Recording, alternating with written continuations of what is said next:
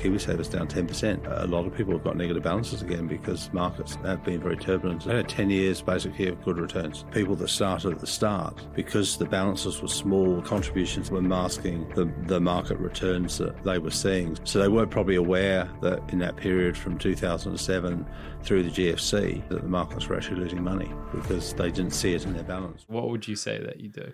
I do two things. I'm a chartered accountant and I'm also a financial advisor. So combine both and find that they work. They're very complementary um, to each other. But uh, in New Zealand, it's it's quite unusual to find people that do both. That is right. There are chartered accountants who are financial advisors, but not there's not that many that do both both uh, facets within a business. Yeah. Well, it got quite frustrating as a financial advisor back in the day to not know the answers to the clients and not being able to tell them the answers and having to find out some, you know, call Yeah. an accountant and ask. So, hmm. Yeah, I mean it, it can be, but you've also got to be very careful not to to to combine the two because they operate under separate businesses as well. So, hmm. and you've got separate regulations, separate regulators. So it does make it a little bit confusing. But yeah, how Yeah, do you do that? Like, do you have to take one, do you change outfits and come back? You know, oh, sorry, I'm going to be an accountant now. We've got to stick no, it's, this room. it's a little bit like that. You you I tend to separate the meetings, so it, you'll have an accounting meeting, and then you'll get people come back and do the financial advice meeting. Is the normal way I do it. So there's two very distinct purposes to the to the discussion. do you charge separately on those two instances? Um, accounting is, is charged like we normally charge for accounting. Um, financial advice is charged on the basis because, uh, I mean, as you're as you're aware, you know, financial advice isn't as easy to charge on time and cost. People don't tend to pay for that. So, um, you know, I think unfortunately in New Zealand there's a a yeah, I, I'm not sure that financial advice isn't always valued as much as perhaps it could be.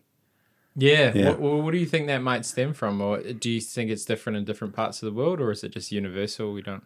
I, I think it's different in, I mean, certainly in the UK, people will pay for financial advice. I think, believe in America, they do too.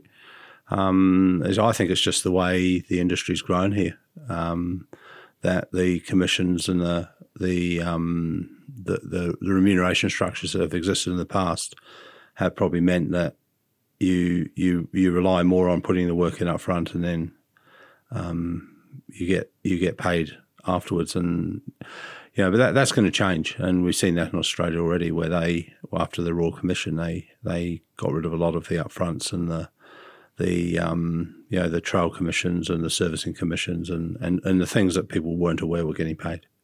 It's going to be interesting. Yeah. Uh, you make a point. It's almost as though people have conditioned to expect it to be free because the commission was paid by the provider as opposed to by the client. Well, the other thing was a lot of the big providers historically have always provided financial advice for free because they they saw it as a way of getting building their their books. And KiwiSaver, you know, the banks used to have huge advice teams that were based off the back of building their KiwiSaver books. Hmm.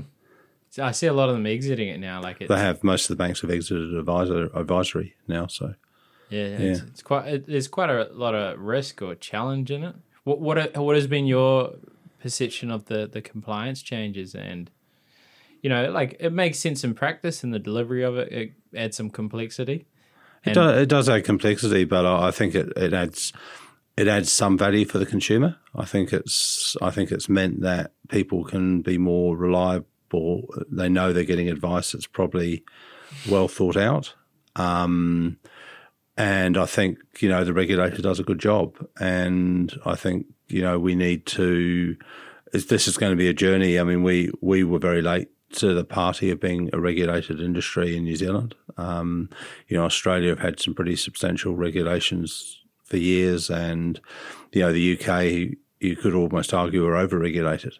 Um, you know, America's regulated as well, and it means that you know there are rules and things you have to follow, and it's just a matter of knowing what to do. Um, you know, I've always tried to follow the rules. Um, you know, Even as a kid, young man, a, a rule Oh, break. That's a that will be a, that, that might be a discussion for later. But I mean, as an advisor, you know, there's a process you have to follow, and I think it's really important that that process, you know, I, it's probably for me now. It's just ingrained in what I do. So Where do, Yeah. where do you think it sort of goes in the future? Like, you know, I've seen some insurance people, for example, they charge five hundred dollars a year to say that they're not impacted by commissions. there's other people that you know charge for a plan or they charge for like a ongoing fee, but then people worry about you know does that impact returns, and it seems to be a race at the bottom in terms of costs. Where do you, where do you think things are going? I think it's going to be really difficult because um, with the banks exiting the advice business, it's becoming harder for people who have KiwiSaver balances, particularly, to get go and find someone to talk to, um, because you know providers pay, you know, they'll pay a trail on on KiwiSaver, but that trail, in most cases, doesn't even go close to to covering the the servicing costs for, for over a year. Um, but there's a lot of media that talk about you know um, financial advisors overcharging and, and hidden commissions and things like that. So I, I do I, I, am sort of probably hopeful that one day there'll be a lot more transparency mm. around the fees. I, I I have a policy in, in my business I fully disclose all fees, so clients are well aware of, of what, what's getting paid. Um, so yeah, but I I think unfortunately KiwiSaver they, they need to. I think the I think there needs to probably be a bit of a rethink around how how KiwiSaver advice is paid for, because you know there are a lot of people out there who are doing. Um, you know, who are providing the advice, but there, I don't know that people are able to access it because they just can't either afford it or they can't, um, you know, don't know how to actually access someone to do it. I mean, I heard yesterday was talking to to an account, um, one of my accounting clients who um, was telling me that they got phoned up. They they've just turned fifty six, and they got phoned up by their bank and got suggested that they went into down risk their risk profile from growth down into a balanced or a moderate profile because they're now ten years from retirement and that was the, and then they said to them on the phone, well, you know, you just let's just get the pay, let's just do it. You, I can t- talk you through the process, and they hadn't gone through the, the the you know understanding their goals. They hadn't understood whether the person was actually going to retire at sixty five. They hadn't understood, um, you know, and and you know, you look at the markets currently. Is it really a good time to be to be moving someone wholesale from a growth to a, a less risky portfolio? So, Mm. And, and, that, and, you know, so that sort of thing, unfortunately, is is going to manifest itself. And so people need to know where to go. And, and I think the educational process for particularly KiwiSaver is really important. And there's some really good people out there that are doing fantastic job with, with education now. Yeah, and, and just on that, for people listening, it's like think about if you had a house and it was worth a million, and suddenly it went down to say eight hundred thousand in mm. value, and then you rushed out to sell it, and then that was going to be your way to fund your retirement, and it was a house that probably isn't going to grow in much value over the next you know ten years. So it's like that one, they're crystallizing a loss, so they're selling assets that have decreased in price. One, they're missing out on the potential upside of you know growing their their portfolio, and they might retire at seventy instead of sixty five, or even fifty seven. You don't know because you never hmm. asked. Well, you don't know what's what's ahead of you, so that's crazy. Hmm. It's tricky. I was talking. Oh, you go. That's right. I was, I was talking to a guy that's trying to innovate in that space, and because on one hand, KiwiSaver is a set and a forget until key moments, and it's also a check in if the fund provider is doing something it shouldn't. As long as the fund provider is following fundamentals in investment, and most of them do, some don't, but I won't name them. I got in trouble for that. there's some there's some strange investments, and they're just for anyone that wants to know not so much the name of it, but it's just a single asset class with only thirty equities. so it's just thirty companies, hmm. and there's you know, but anyways, his his approach was um, client directed KiwiSaver inquiries that help facilitate a relationship to an advisor. I don't know if people would be engaged in that platform, but his whole idea was that you have the single source of net worth where they're all tracking and following their life and where they're at. And then they want a particular advice and then they facilitate the relationship with the advisor and the platform pays the advisor for their time instead of the actual person. Hmm.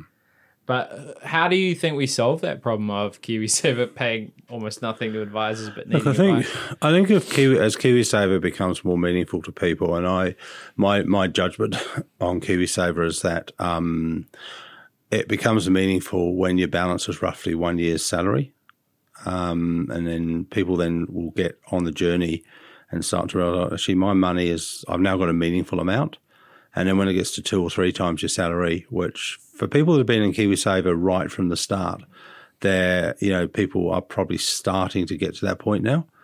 Um, and yeah, it's just about, I suppose, people understanding that there are advisors out there who can help them and people um, being prepared to say, well, actually, you know, my KiwiSaver balance is worth this much today.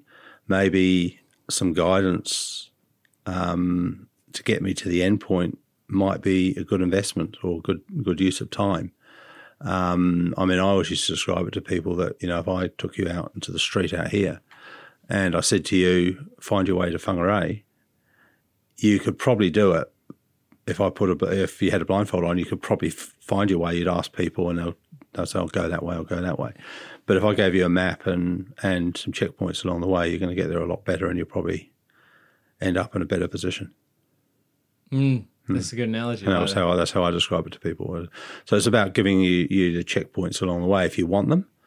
Um, some people don't want them, and you know, and you know, give the guidance that that, that you think because you know markets have been very very um, temperamental in the last three four years, and you know there are some you know I'm I, am a believer that you know you just ride this ride these sort of things out you know because they, they do come right. Markets have always always do come right. But it's just the time frame where they do come right. And you know another analogy I use to, to people is the biggest determinant of the return you're going to get is how you react when things go wrong. Hmm. because you know typically people will, will withdraw or down risk and those two things typically mean you've locked in losses and you don't have the opportunity to regain the gains. Mm.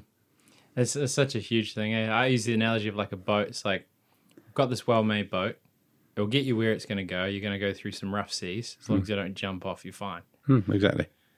Um, It's tricky. My concern was with KiwiSaver was like, so it started around about 2007, give or take and there was you know some tough times then but for the most people coming after that hadn't really experienced much.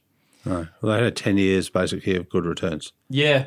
And then you know of course the the other thing that, that impacted that was that the people that started at the start because the balances were small the contributions they were getting from the government them, their own contributions plus their employer contributions were masking the the market returns that they were seeing. So, so they were probably aware that in that period from 2007 through the GFC, and then you know the, the turbulence in the early part of the 2010s, they probably weren't aware that the markets were actually losing money because they didn't see it in their balance. Whereas when COVID hit, you, you, because the balances were so much bigger, straight away people saw the fact, oh, God, my KiwiSaver's down 10%. Mm. Um, and this year, you know, a lot of people have got negative balances again because markets have, have been very turbulent. The dollar hasn't probably been as reliable, and you know, it's we, have had a perfect storm the other way.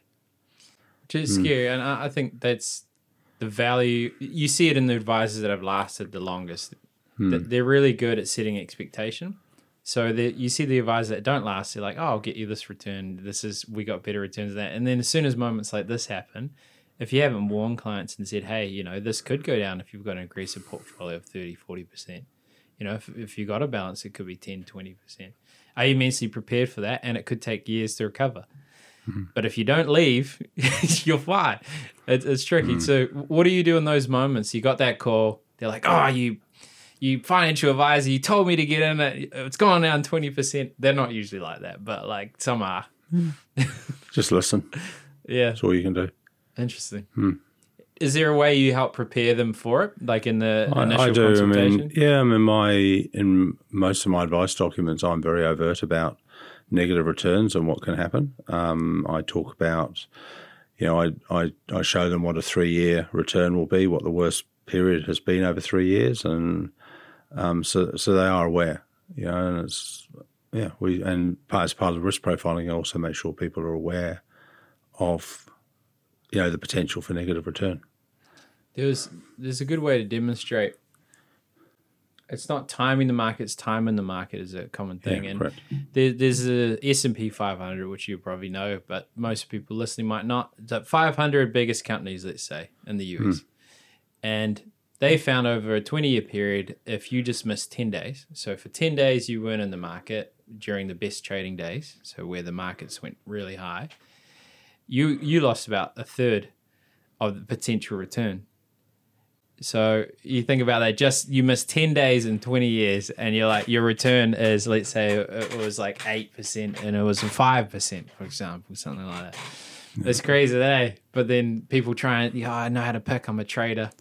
Well, the other thing, you know, is, is really interesting is if you look at the S and P 500, if you haven't he- held the top seven tech stocks, you you're pretty much flat over you know four or five years because those tech stocks have actually driven the markets. Um, What, what's your return. What's your view on things at the moment? Where are we in a recession? in New Zealand? Yeah, I think so. interesting. I don't. I, I don't know the the the the stats will show there's a recession, but um, I think you know the what I'm seeing from our accounting clients, what I'm seeing talking to people, you know, it's tough out there at the moment. You know, I, I don't believe that New Zealand has really understood the impact of the RBNZ's decisions and the impact it's going to have on on residential mortgages and people's spending ability. I don't think people have actually fully adjusted to that yet. I think, you know, there's a there's a whole cohort of people that bought houses, you know, and, and I, I do feel very sorry for you know particularly a lot of the first home buyers who bought houses three four years ago, who financed their houses through the bank of mum and dad. Um, you know, they they probably locked in a mortgage rate of two point five, say, interest only for three or four years, and those interests, are, those mortgages are coming up now. They, you know, they were probably earning, you know, if they were lucky, maybe earning a hundred grand a year, which was comfortably servicing their mortgage, and they were living a good life.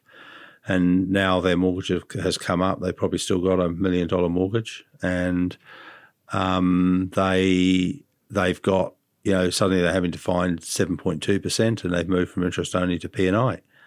And you know, so suddenly their mortgage cost has gone from say twenty five thousand a year to you know seventy eighty thousand a year, and their salary won't have gone up by that much, and the chances are they're a negative equity in their property, and you know the money from the bank of mum and dad is probably gone, and it's going to be very tough, and and those are the people I, I've got a great deal of sympathy for. So.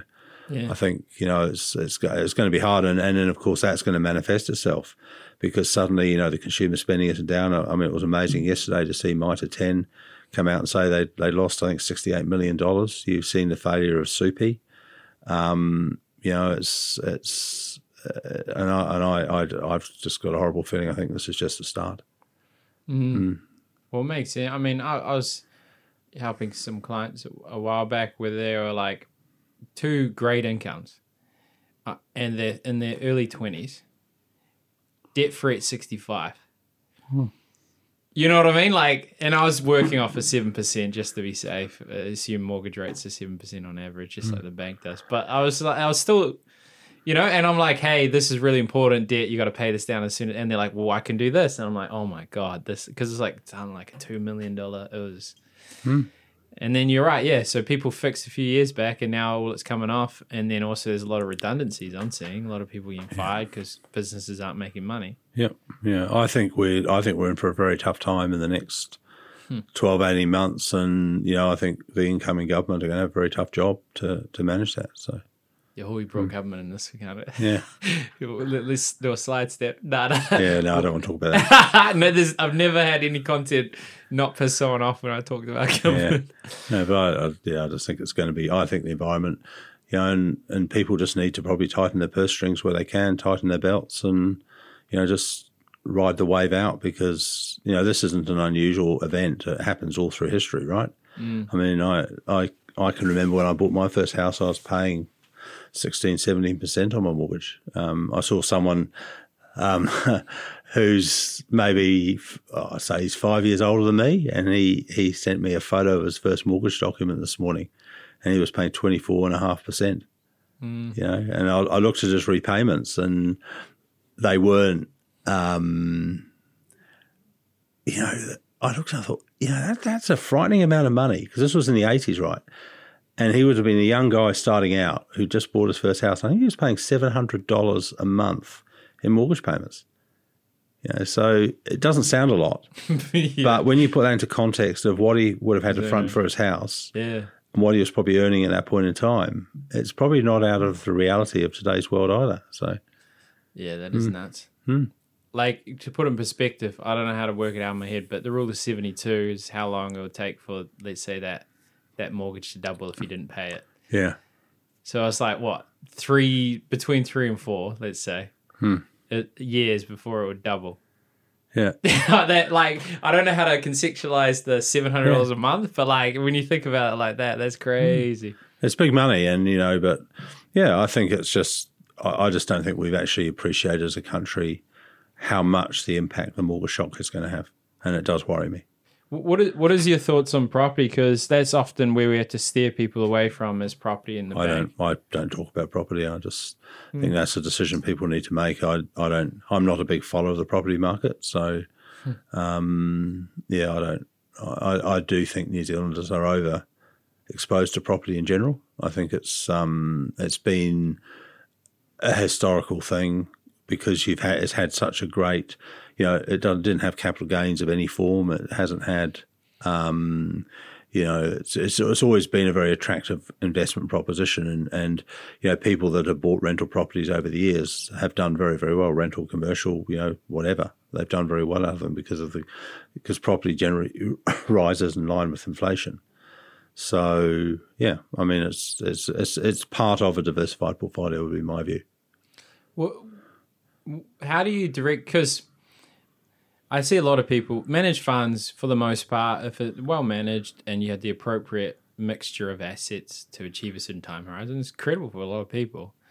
Do do you did you have moments in time whether it's 2000 2003 or the GFC or finance companies 2008 2010 where you had to talk people off the cliff or com, uh, compete with higher returns somewhere else?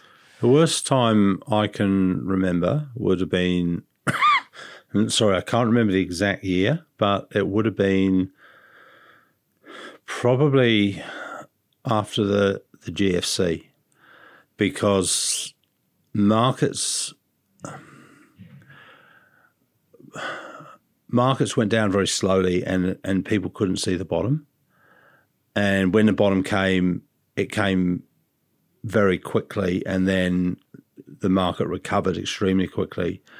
And that was that's typical of what happens. That you know markets fall and then you get a, a sharp recovery. And we also saw that last year when we got the the COVID recovery and it, markets just went nuts for twelve months basically. And, and we've had two negative returns in August and September, and, and is probably going to be negative as well. So so that will be three negative returns for for the um, you know this year. But overall, people are, are highly positive because you've had some pretty good.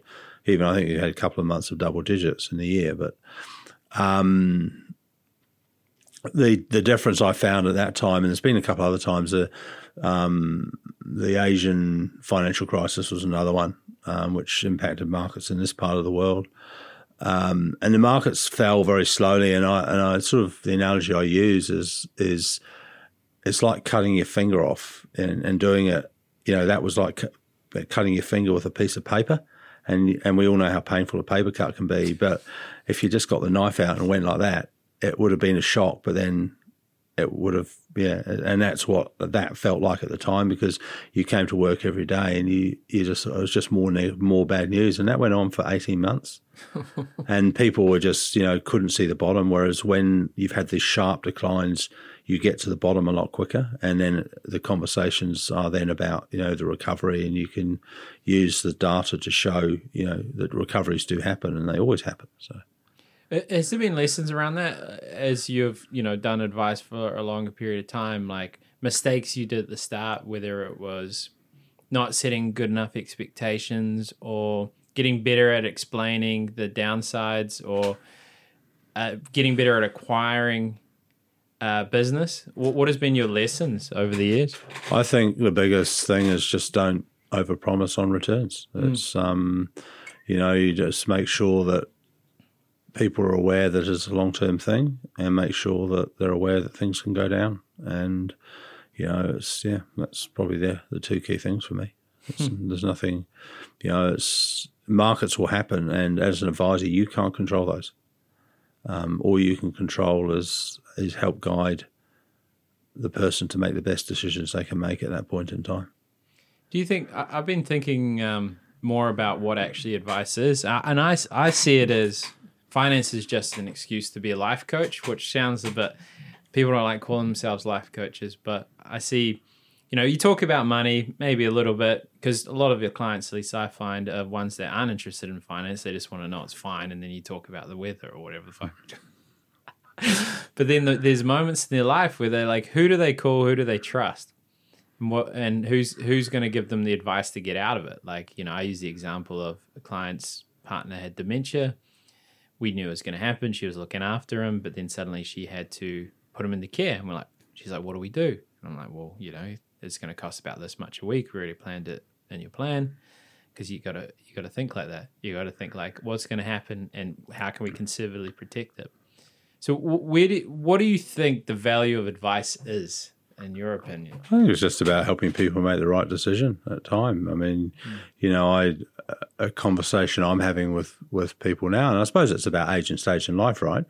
You know, you're starting to have people involved in your life that don't make retirement for whatever reason, and you're also talking to clients, and you know, you go through stages where you're off to engagement parties and you go to weddings, and then you go to 40ths and then you start going to funerals and, and, you know, and all that sort of thing. And it, it does give you a bit of a reality check and it makes you realize that you actually need to sometimes live life in the present.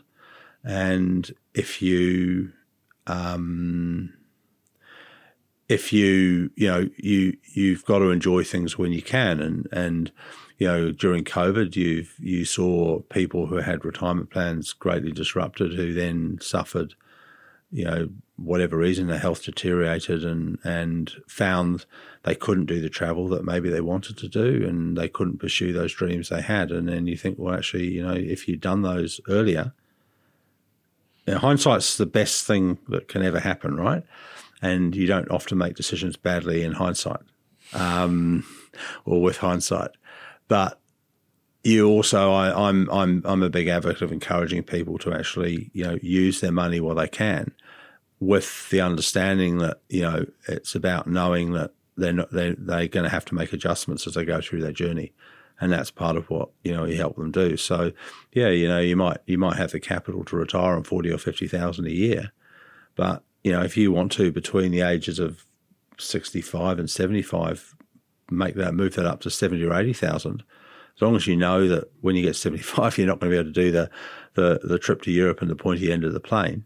Um, you know, but when you've got your health and you've got your your motivation, your energy, and and all the rest like that, you know, get on that plane, go and travel, go and pursue your dreams, go and do your goals. I mean, I was talking to a, a guy I work with in Australia yesterday who was telling me about a really good friend of his who had all these great plans, and he went he he he went to the doctor, and he he came out with a diagnosis of motor neurone disease, and has probably got a lifespan of three to four years now.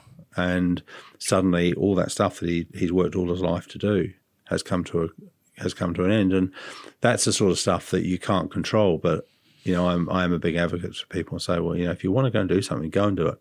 Mm. It's not it's not something that you know the old the old adage, you know, you hear, and it's something I, I remember I got told by oh, someone very early on um, when I when I when I very first started out as an advisor at the start of the nineties. You know, the best form of financial planning is when you check to the undertaker bounces. So. that, yeah. yeah, and and that's you know I just I just encourage people to go and do pursue pursue your dreams and aspirations is is what I try and do, and I, I, view my job as helping people achieve those goals, dreams, and aspirations. Mm.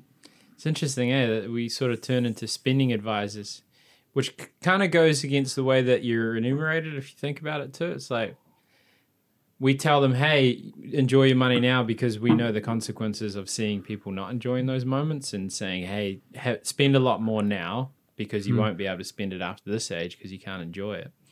How how do how do you instill that, let's say, in a new person where it's like, hey, you're remunerated from the amount of money that person has. Also, you need to tell them to spend it to enjoy their life.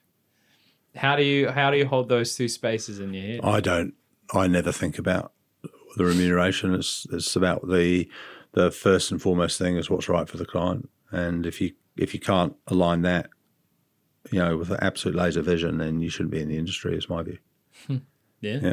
fair. I just think that's you know your client's always got to come first, and if it means that you know you're not going to get paid as much, or you know, so be it. That's just the way cookie crumbles because your job is to give a client the right advice for them at that point in time. Probably end up getting paid more as a result because you hmm. care more about people. I never think about that. Yeah. Hmm. H- how do you help people discover their goals? Just a conversation. Yeah. I normally go into my first meeting. I don't even take a piece of paper with me when I meet people for the first time. It's just let's just sit and talk about what you want to do hmm. Interesting. Have and just learned- understand it. Have you learned any lessons around like how to help people feel comfortable? I know you do a lot of intuitive understanding, or was there things you had to overcome, like limiting beliefs around money, or things? No, I mean, I I was lucky. My my parents, you know, always instilled the thing about money and being careful with money in me. I mean, you know, I, it's probably a generational thing because my parents, you know, lived through the war. Um, my father was, you know, he he was when the war ended. He would have been ten years old. So you know, and, and my mother would have been she would have been six or seven. So that that austerity period that happened really did instill people the importance of, you know, just being careful, and that got instilled in, in me and my sisters at a very early age. And you know, then you sort of see what your parents do in time and how they live, and you realise that you know money. uh, There can be times in your life where money is very difficult, and I certainly saw that in my you know, in in my life, and um, I think it's just about making sure that you you you understand that, but also take that on your journey with you. That you know, yes, money money is hard earned, but I also have a, a belief that if someone comes to me with a million dollars or a hundred thousand dollars, they're deserving of the same same same type of advice because the person that's got that hundred thousand that amount of money is just as important to them as the money the person that's got a million dollars is because that's what they've got to live and they've got to to live their, their retirement on. So, you know, it doesn't yeah. I mean I I started investing in shares when I was when I got my first paper run in Palmerston North and I Oh yeah, I used to, I used to go. Um, gosh, it was a funny old thing, you know. You'd go to the newspaper office. I used to bloody ride around Palmerston North delivering newspapers for the Dominion Post or the Post the Evening Post it was at the time, and then the Evening Standard. And then you get paid, and you get this little brown envelope with with some cash in. And I used to go down to the the building society and put my money in a hole in the wall. And I mean, I was I would have been 13, 14 then when I was at, was when I was at Palmerston North Boys High, and I used to you know go stop off at the sharebroker's office on my way because I sort of got to know them through my grandfather, and I'd go and chat and I'd you know I'd buy some shares in BHP and that's that's how I started. And did um, you go well or did you lose it all? no, no, just I've still got them. You still got them. Yeah, 40 years later, still got them. So it's well, not 40 years, 30 years, um, 35, something like that. I, can't, I don't know. Jeez, wow. Yeah, I've I still, I've still. I've still got those. Did you? Yeah, yeah, I was in uh, Vernon. Yeah, I can't remember what. what I. I think I was Did in. you do the marching there? yeah, I think I was in Gordon. I think it was Gordon, yeah, yeah, the light blue. blue. Yeah. Yeah, yeah, it's a great school. I, I, um, yeah, well, I, I, I, I still think it was probably the best school I went to, and there was some great teachers there that I had. Um, I mean, the three that stand out to me was um, Eric White. Was it Eric White? Um, the director, um, Errol Brookie, and Ian Cahoon. Oh, They- Ian they-. He, he's, They were the, they were the three um, people that, that were sort of running the school, and Eric White was. Um, I mean, he was a phenomenal man. He unfortunately, I think he played Davis Cup for New Zealand in tennis, and he he. I just I've always admired what he did and the way he dealt with people. And he, I mean, he's very. That, the three of them were very old school, and you know, probably some of their methods wouldn't stand up in today's world. But um, uh, the thing they instilled in you was respect. And I mean, it's interesting. You remember Ian Cahoon as well. Yeah, yeah. Um, but I, I mean, I, I, I remember being going back to Palmy. It would have been 10, 15 years ago now. And I was walking in. Um, I was in Countdown or uh, Foodtown, I think it was at the time, in the plaza, and I walked in down the aisle, and I was just wearing. Um, I was just. I just gone in. I, I was staying at my um, my parents-in-law's place, and I'd just gone in, and I had. I I hadn't actually made any effort to go because you know that's just the way it was. I had my shorts and t-shirt on, and I had my I just thrown on a pair of jandals, and I had my socks down around my ankles, and I heard this booming voice um, through the aisle, Proctor, put your socks up, and I turned around, and it was Errol Brookie, and after all those years, he remembered me. And I- wow. and I thought that was just very, very cool. And I had a chat to him and told him what I was doing. And, and he was, you know, I mean, I don't know, but I mean, he did clearly remember me, but he, he, he shows a real empathy and a real interest in what I'd done in my life. And hmm. yeah, it was, it was a cool moment. Hmm. Yeah, hmm. that's right. It's crazy how much an impact of someone believing in you more than you can believe in yourself can have, or someone taking the time to care. Do, uh, had there been other mentors in your life, or uh, thing? Yeah, definitely. Lessons you've learned. What would be things you've learned? And I look at, I look at some of the bosses I've had in my life and I've had some, I've had Good and bad. I've had, yeah, good and bad. I was gonna say- but I've had I've had a couple that I, I think you know I, I think about, and I don't know if I should name them or not. But there was one guy I had who who just absolutely showed unwavering belief in me, mm. and he encouraged me to be the best I could be, and he backed you in every decision you made, and even if you got it wrong, in public he would always say, but then you'd get that tap on your shoulder, say, "Oh, have you got a minute?" And you get taken into a room and have a discussion. But it was always done in a very respectful way. And you know, he was he's an incredible guy, and I still keep in touch with him now. uh, You know, after all these years.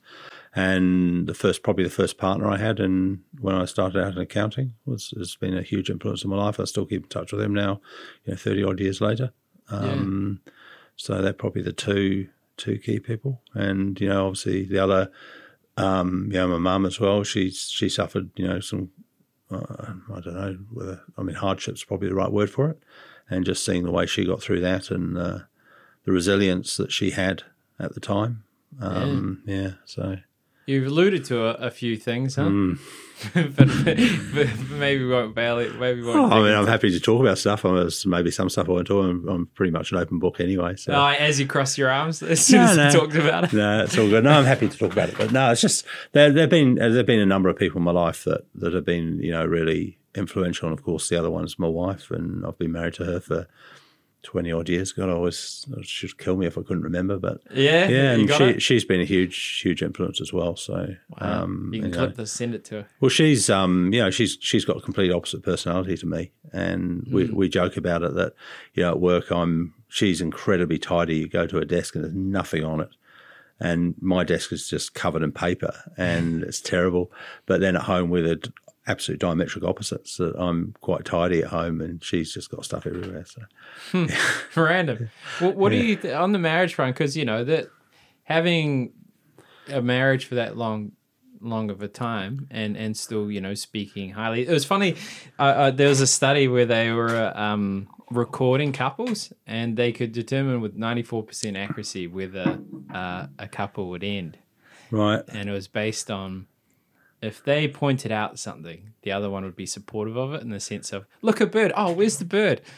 or and then they turned into each other as well. Like they would be interested. yeah. What, what do you think has been quite helpful? Your lessons through the twenty years of marriage. Just say yes. Just say yes, yes, dear. Sorry, dear.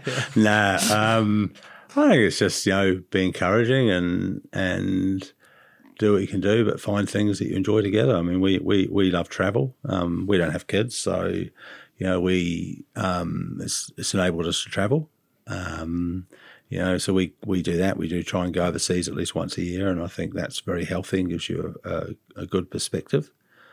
Um, you know, we've seen some really cool places and done some cool things. Um, but yeah, it's just about you know finding those those things that you can do together and enjoy them. Do you have like rituals of um, you have a date night, or do you have, or even just like communicating boundaries, or no, just flow, just, just, travel once a year. I'll see you next year, honey. No, no, I, I think I've got to be careful because yeah, yeah. Greta, Greta will listen back to that this and think, oh God, you know. But no, I just think it's you know just do what you can do and be encouraging and try and do stuff together. I mean, but we've been so busy with the business over the last two or three years, we probably haven't had that time. Mm. Um, but we still found the time to go and travel, and I think it's useful to to do it because it enables you to disconnect a little bit. And yeah, I had um, we've done a couple of trips subsequent to COVID, and yeah, one of them actually worked out quite beneficial because I actually got COVID right at the end of the trip. I didn't even realise I had it, and went to do my test to come home. It was the last day you had to do the test to get back to New Zealand, and I tested positive, and I actually ended up getting stuck in the UK for five weeks because um, I couldn't get flights home. Um, and it meant that we actually had to very quickly pivot, and I ran. I had to run the business from over there, um, and which actually worked really well. Um, but it meant that I actually got that period of time to disconnect because I hadn't planned for it. So, yeah, and that was good. And I think it's and then we we repeated that this year. We went we went up to up to Europe this year. We and then went back to some of my childhood places, and that was um, yeah, it was also really good because once again, it's just that opportunity to completely. And we we actually ended up in Northern Europe, and I I didn't realise I hadn't even thought about at the time that internet might be a problem, and I actually couldn't get on the internet for for ten days. So I wasn't actually able to read my emails, and I was just relying purely on my phone, and it actually meant that you you had to disconnect because you couldn't do anything, mm. and that was actually really good. Yeah, hmm. essential. Hmm. Did, is there? Do you ever on that front like so? Most businesses I see have a job.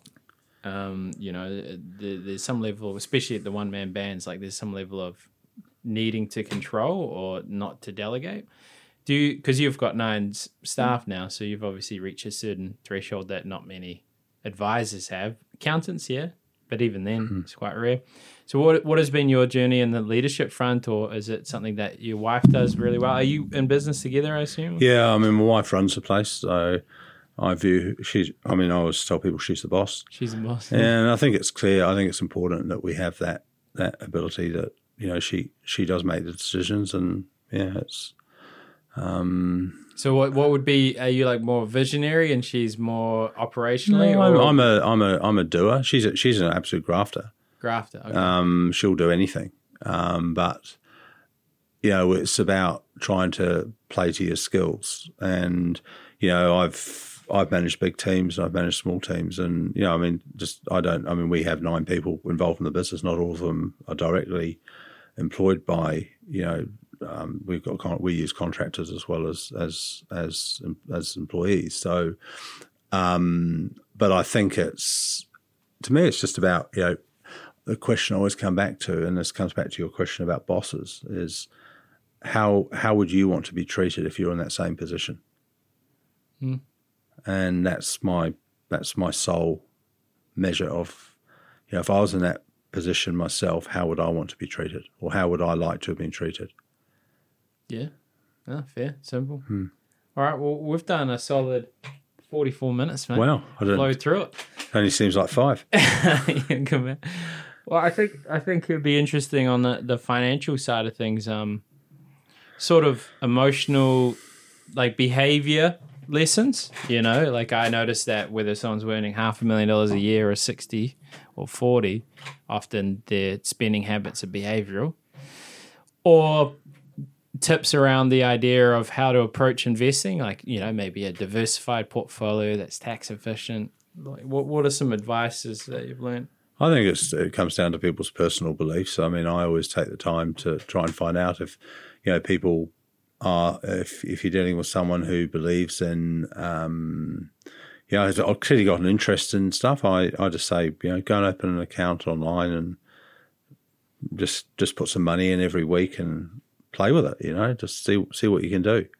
You know, use that as your as your passion and, and your interest. And you know, some people, yeah, they like it. Others don't. I mean, I've got a, a guy I talked to, and I mean, he was a compulsive spender and so I set him up on this um, on the on the platform, and I said to him, every time you go out and buy a coffee, go and buy some shares in Starbucks, and every time you want to buy a takeaway, go and buy some shares in McDonald's, and you know, and we linked his spending to to the, the thing, and then you know, I caught up with him. Well, we never never actually worked together. I mean, it was just Mm. something I said to him, and then I caught up with him well, a couple of years ago, hmm. and I just said, "Oh, how's that little share portfolio going?" He said, "You wouldn't believe I've got over thirty thousand dollars in it now."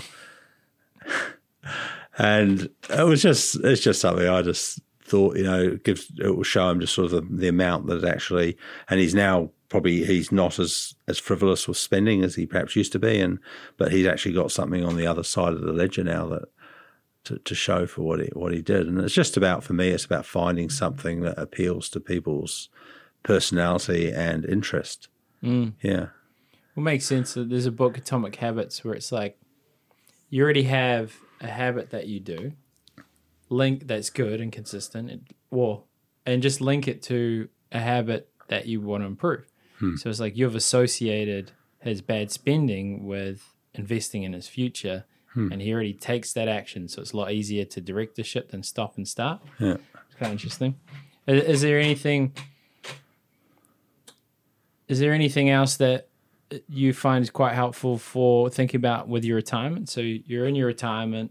You know, do you say pay off your debt first, or do you? What's your? Yeah, I mean, I try and get people to get to the point of when they retire, they're debt free. I think that I think that's really important.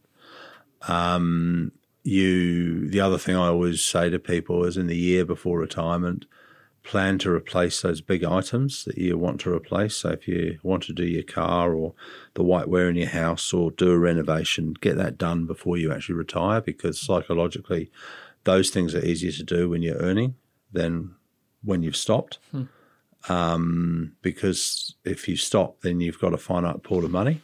Whereas if you're earning and then something goes wrong, you've got the you still got the ability to say, actually, I'm going to carry on for another year if you need to. Um, so I find that type of thing helps give people a bit more control. But you know, it comes back to what I said at the start. It's it's you know, at the end of the day, it's the client's money, and it's up to them to do what they want with it, and it's up to me.